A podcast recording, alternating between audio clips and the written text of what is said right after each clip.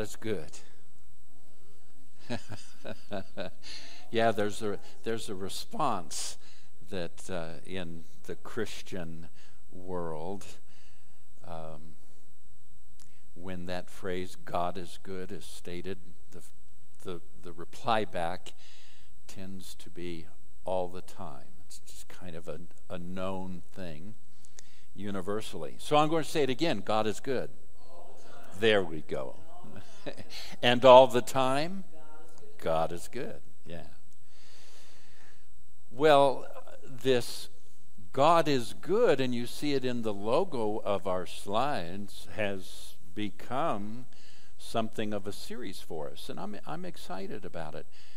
I want to talk this morning about God is still doing great things. God is still doing great things. Here's my opening scripture, okay? We'll have it on the screen, and for you that are viewing or joining us via live stream, here it is. For I am about to do something new. Everybody say new. new. Say it again. I am about to do something new. Now, watch it. This next word. See, I have already begun. Do you not see it?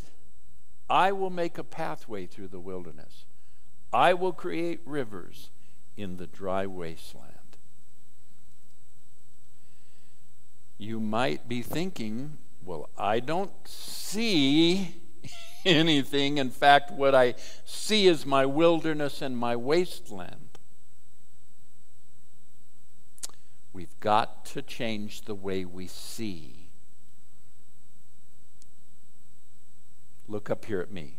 Say this I've got to change the way I see. Now, circumstantially, in the quote natural, you might be seeing wilderness, you might be experiencing wasteland, but here's what God invites us to do He's doing something new, and that something new isn't just out there with our circumstances, it's something new in me that will cause me to see beyond my circumstances. He's doing something with me in my sight, in the realm of what I choose to focus my thoughts on. See, Jeff, I'm doing something new in you.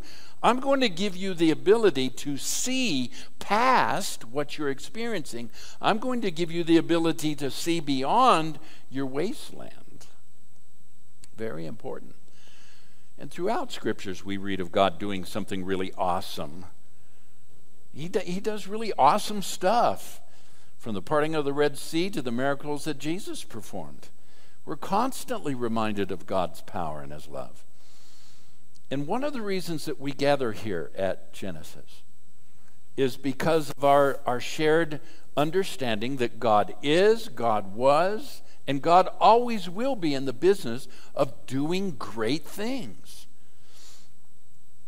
And sometimes I think in the rush of our routine, our daily lives, we forget this truth, even in our present daily circumstances with challenges and anxieties and uncertainties, it's easy for us to wonder is God still doing great things?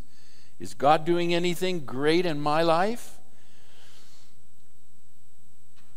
All right, everybody, this is a participate, okay? I want you all to stand up. Keep your burrito in your hand. Just stand up. It won't take you long. Everybody stand up. Say this. I want everybody to affirm this together. There at home, get up off the couch. Stand up where you're seated, all right? Here we go. Stand up. You're going to have to adjust the camera, I'm sure. Follow me now. God is doing great things. I want you to say that out loud. God is doing great things. Sit down. See, God's nature is unchanging. The God of the past is still the God of today. Look at this. For I, the Lord, do not change. I, the Lord, do not change. Malachi chapter 3, verse 6. Think of some of the great things that God has done. He formed life, He created galaxies, planets, the stars, microscopic organisms, the intricate ecosystem, human consciousness, the ability for us to think, to reason, to create, to have emotions. In fact, the psalmist said, We are fearfully and wonderfully made.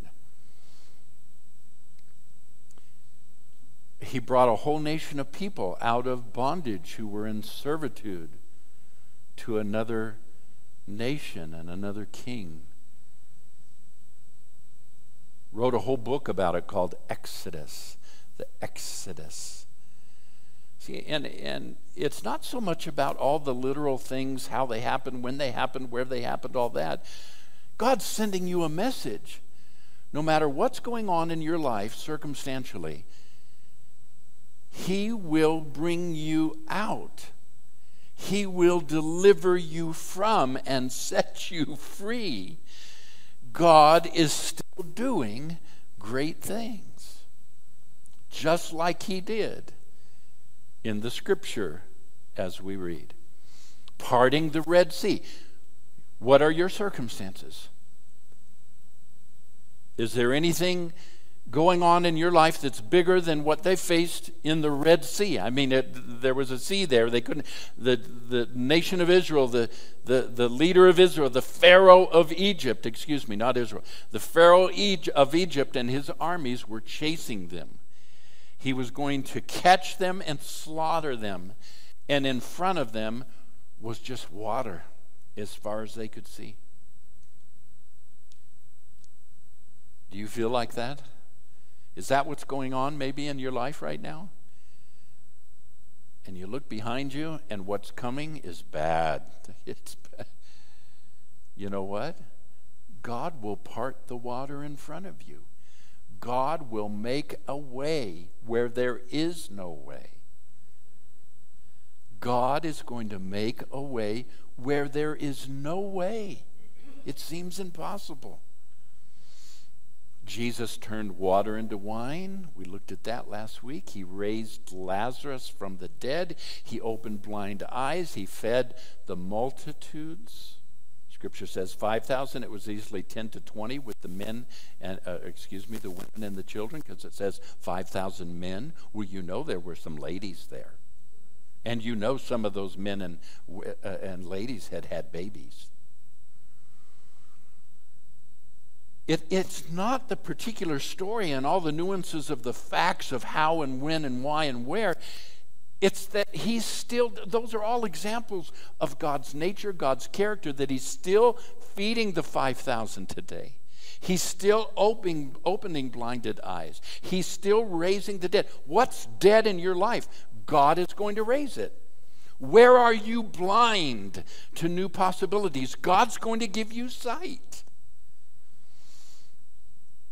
You see, God's character is love and grace and mercy, and it's unshakable. And if He's done great things before, why do we think He won't keep doing them?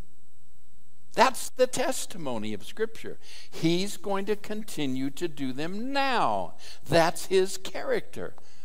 And I think I know why we question that because of these two big issues. Number one, God's wrathful.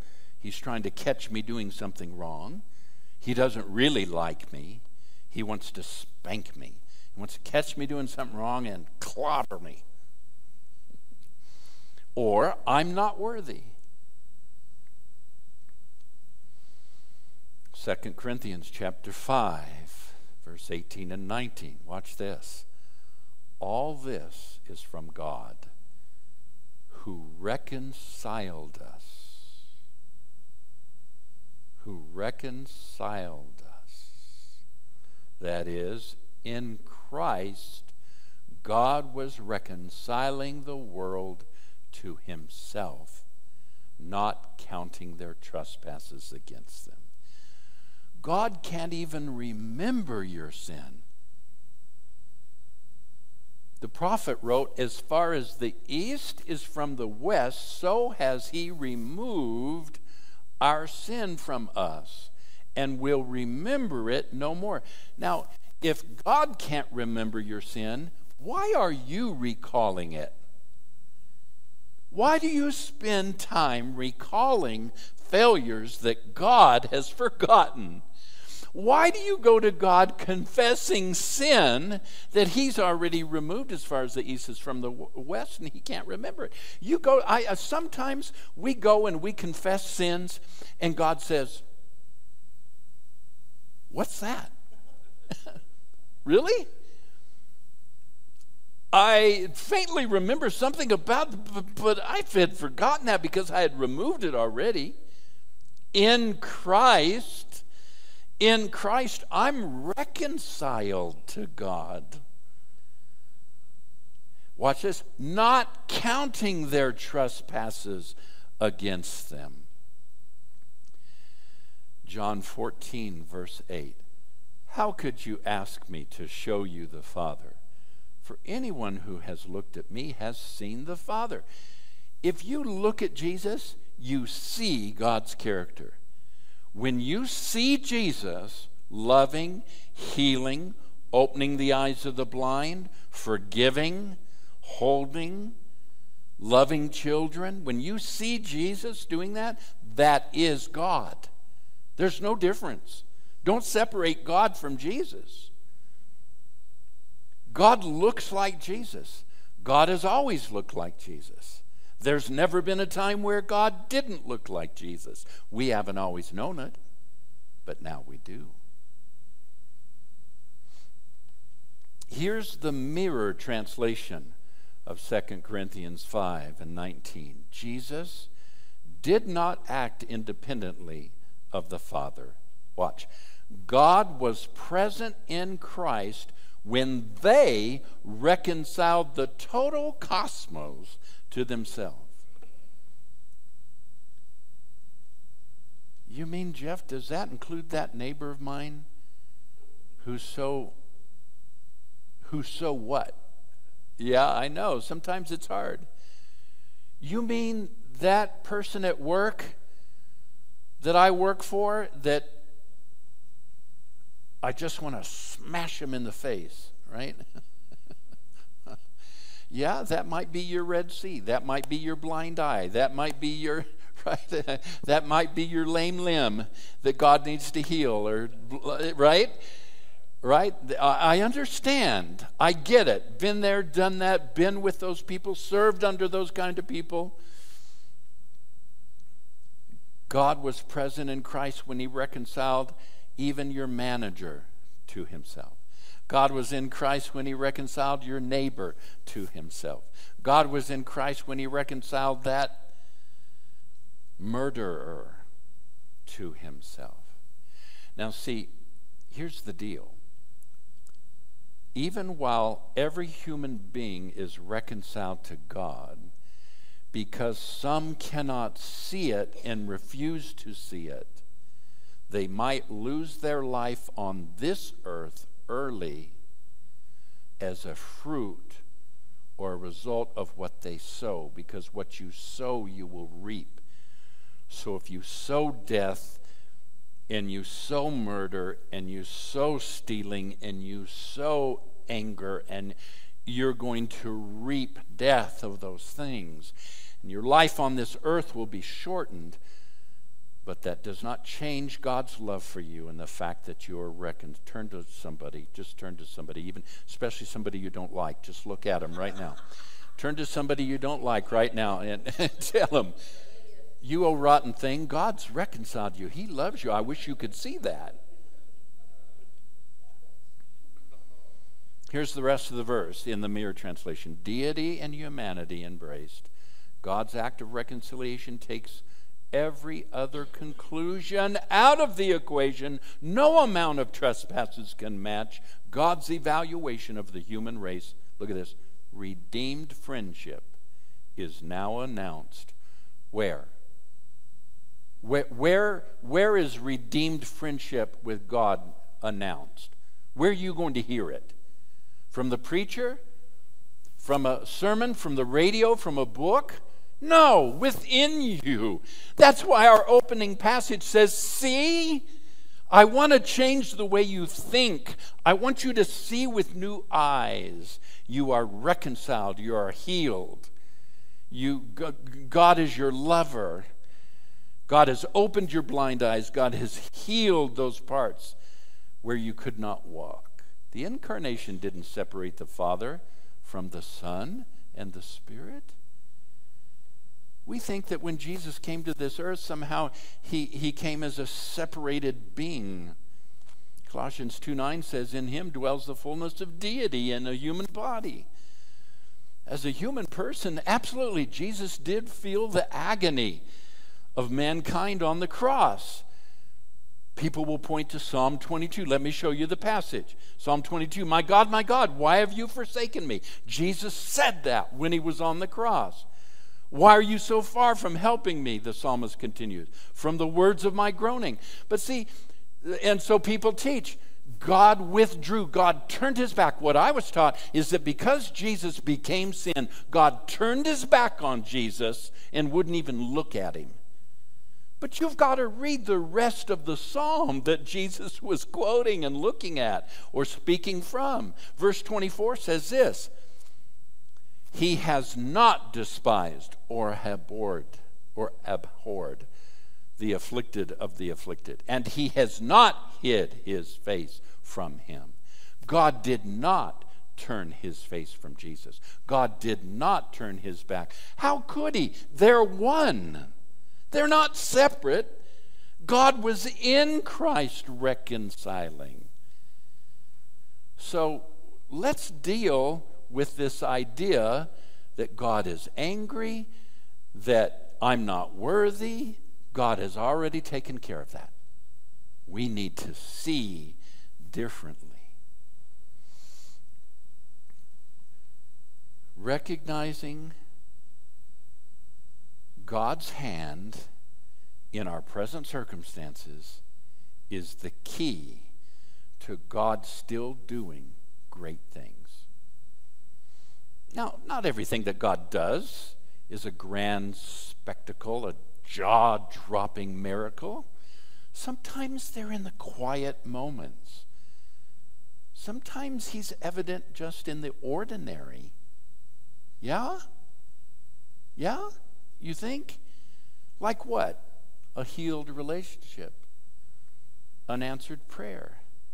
How about this? Strength to get through another day.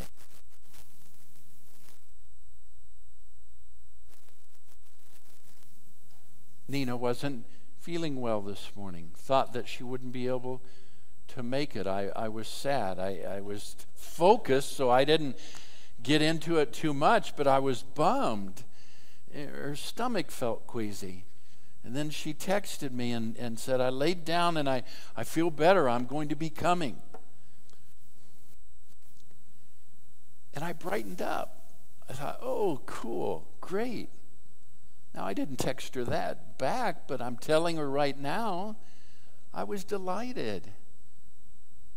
See? Uh, and, and if I felt that, what do you think God feels as He moves in our midst in just little ordinary things and brings you through that day. How about a sunrise? What about a flower? Nina planted roses this year out amongst her other flowers, and they're beautiful. I mean, three different colors, and they've been blooming all season. Gorgeous, great big petals. Oh, what a wonderful God. What a one. Th- those are God still doing great things moments. I look at my little dogs last night. I was telling one of them good night. I, I, I, w- I was getting ready. It was late. I was getting into bed. And, and our little girl dog, she's just not very big. She makes her way up to the pillows I mean where we lay our heads, right? And and there's one in between Nina and myself, and, and she cir- she climbs up on top of it, circles around and circles around and circles around, and then plops down right between our two heads. And I get in bed and I lay my head down and I'm looking at her, and she looks over at me, and I just pet her little head. She's right up there. She's this far from me. Do you see God in that? You say, No, there's no dog sleeping in my bed. well, then see, see God in your dog that's pulling you down the street, is so big, you, you got a leash, and he's dragging you all over the street as you're going to the park and barking at other dogs. I don't know. We've got to change the way we see because God is doing great things in the blooming flowers in the smile of a child, in the breath I just took to speak that sentence. Every time a person turns to God and becomes aware of God's reconciliation and they're transformed, God did another miracle.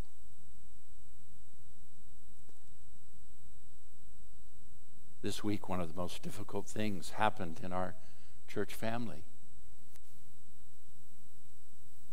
one of our couples. Their husband just died, passed away, unexpectedly. She's at the airport this morning picking up family. How do we reconcile that? Is God still doing great things? Can we see God in the leaving? And can we see God now in the future of what will remain. It doesn't lessen the sorrow of what we'll miss and the loss. But is God still doing great things?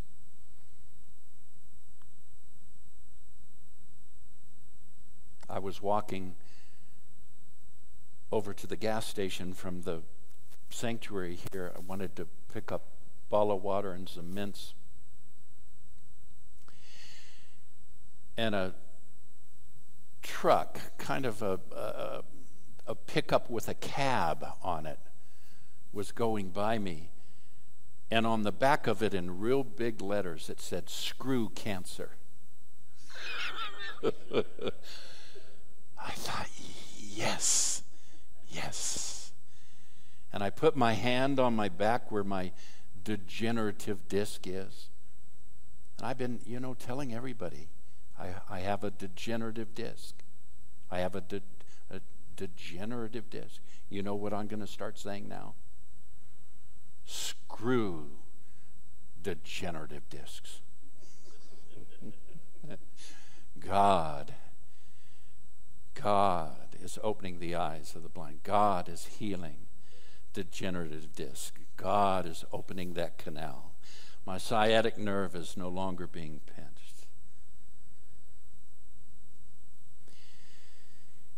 You see, even challenges must be recognized as opportunities for God's greatness to shine. A couple weeks ago, we read that passage in John 9 the man born blind.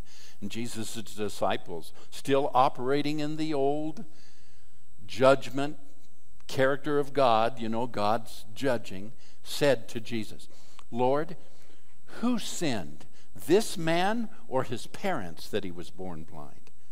God said, or Jesus said, Neither. Neither. Forget that mess. That's not God. Then he said, But so that the glory of God might be seen. Look what's going to happen. Struggles faced today are platforms for God's glory tomorrow. Joseph's hardships yesterday led to his purpose and provision today. David's battles early prepared him to be a king later. In every trial, anticipate a great deliverance and provision and placement to be revealed. See, it's spirit awareness The momentary, temporary conflicts of this life don't define you. Being seated in heavenly places in Jesus does. God is doing great things now. That's our context. Here's another translation. It's called the voice of our text. Watch closely. I am preparing something new. It's now I speak. Even as I speak, and you're about to see it, I am preparing a way through the desert. Waters will flow where there's been none. You see, God's story about you is still being written. You're an instrument for the supernatural.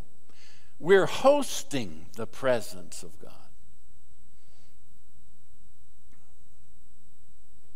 So, what do I want you to do?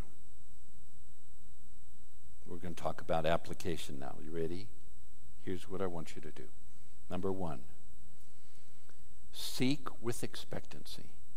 Every morning when you wake up, expect that God is going to show off in your life. Number two, trust amidst your trials. Challenges are temporary. Fix your eyes on Jesus during contradictions. And number three, be active in serving. Let me ask you how are you giving? How are you investing? How are you sowing your life in somebody else's? How are you giving? How are you investing in your church? in your community. This is one of the reasons we play bingo. Bingo's so exciting. He's created a whole congregation of people there that we love, we pray for, we're involved in their lives. They've asked us to do their funerals. We've been to the movies together, we've been to meals together. Who would have known out of having a bingo session weekly? See? And there's people who do not come here that are part of bingo. We have deacons and elders and overseers at bingo. Yeah, they've never been here to this church sanctuary, this building. They're part of our bingo congregation. See, some of you have never met them. They're amazing people. God's goodness isn't limited to the pages of the past. It's alive, it's ongoing, it's all around us. All we need is to open our eyes and surrender to a greater awareness of our divine reality in Jesus. Say it with me God is still doing great things. Say it, it's on the screen. God is still doing great things. One more time God is still doing great things. And He promised that. Paul said as much in Ephesians chapter 3. Now, to him who is able to do immeasurably more than we ask or imagine, according to his power that's at work within us.